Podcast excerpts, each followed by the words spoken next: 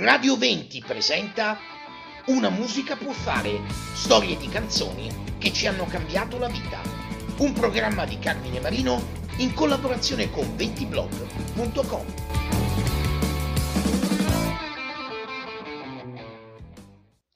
La Roma magnifica e seducente da ammirare in sella a una Vespa, come fecero in un vecchio film Gregory Peck e Audrey Hepburn. Ma anche la Roma abbandonata e decadente, immortalata tanti anni dopo da Federico Fellini nella prima sequenza di Ginger e Fred, in cui i cumuli di spazzatura rendono quasi grottesco il cartello che invita al rispetto dell'ambiente.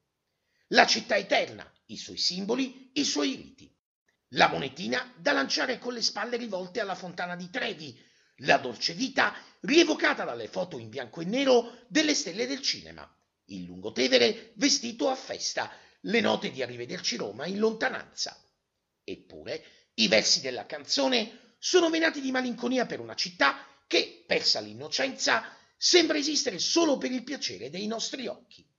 L'anima di Roma si perde in un giorno di pioggia che si mescola al fango delle sue infinite contraddizioni. L'incanto e l'ammirazione cedono il passo a un senso di pietà che appartiene soltanto a chi la ama davvero e porta con sé il ricordo di un appuntamento con il destino, consumato un attimo prima del tramonto.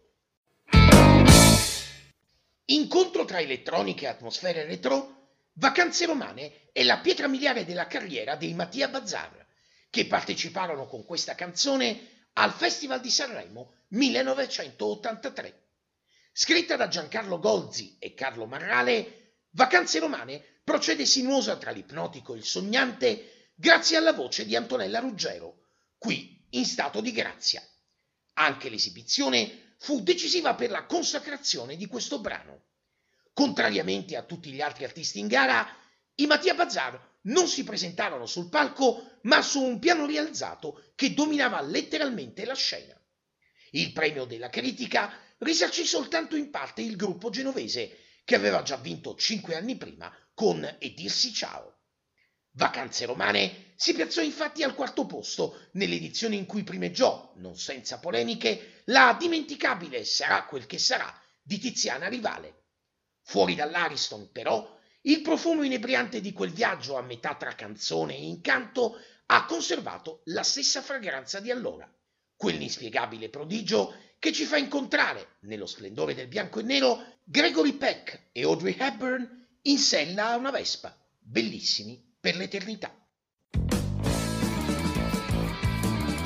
Grazie per aver ascoltato questa puntata di Una musica può fare, storie di canzoni che ci hanno cambiato la vita. Appuntamento alla prossima e un saluto da Carmine Marino.